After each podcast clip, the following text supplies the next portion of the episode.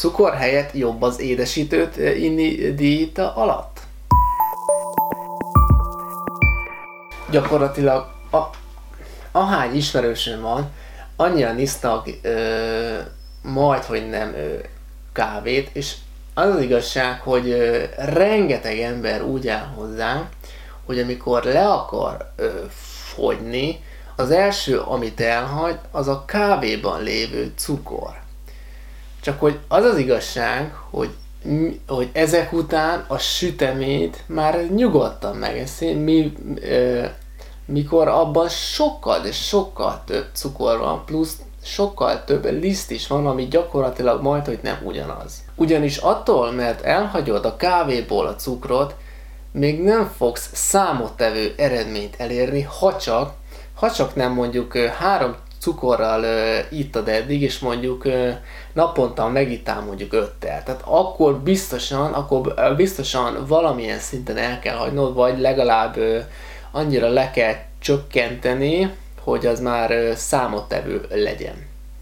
Azonban ezzel, a, ezzel, a, uh, ezzel az elhagyással még azért nem fogsz számottevő eredményt elérni, mert ha emellett megengeded magadnak, hogy állandóan süteményt egyél, vagy legalábbis nem iktatod ki az étrendedből, akkor ez a kettő azt fogja eredményezni, hogy még hízni fogsz. Tehát hiába hagyod el a cukrot, amíg a sütemény ott van az étrendben, addig garantáltan nem fogsz eredményt elérni, sőt, inkább, én azt mondom, hogy inkább hízni fogsz mint hogy egyáltalán lefogyjál. Tehát jó megoldás-e, hogyha a cukor helyett mondjuk édesítőt raksz. Alapesetben, hogyha minél jobban elhagyod a cukrot diéta alatt, az annál jobb. Azonban, mint ahogy az előbb is mondtam, attól, mert lecseréled a cukrot édesítőre, még nem fogsz eredményt elérni. Azzal fogsz eredményt elérni, hogyha a magas kalóriatartalmú ételeket hagyod el.